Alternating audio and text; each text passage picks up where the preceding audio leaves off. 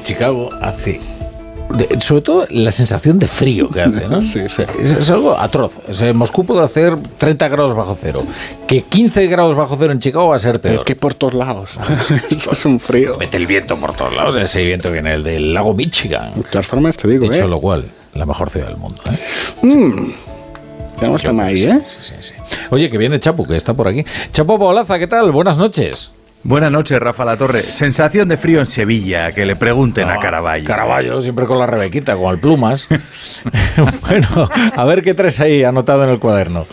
Pues hoy traigo anotadas las notas del 15 de enero, La Niña Bonita, Caucus de Iowa, Blue Monday, Happy Tuesday, Cyber Monday, Black Friday, como dice Brasero, Windy Day, 5 de mayo, 6 de junio, 7 de julio, San Fermín. Al tiempo le vamos pasando el cedazo de Yolanda de los días y no queda más que locura y desconcierto.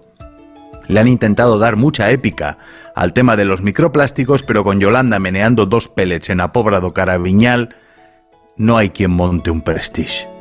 España se hunde, eso sí, y Sánchez dice que la verdad es la realidad. La verdad es que convenció a los partidos para que le votaran con tal de que no llegara al poder un partido que quería echar a los inmigrantes y les ha concedido las materias de inmigración en Cataluña porque lo pide Junts, que quiere echar a los inmigrantes. Voy por ahí, pesaroso, absorto, algo naif, un poco en lo de ella, preguntándome lo que es para Junts un extranjero.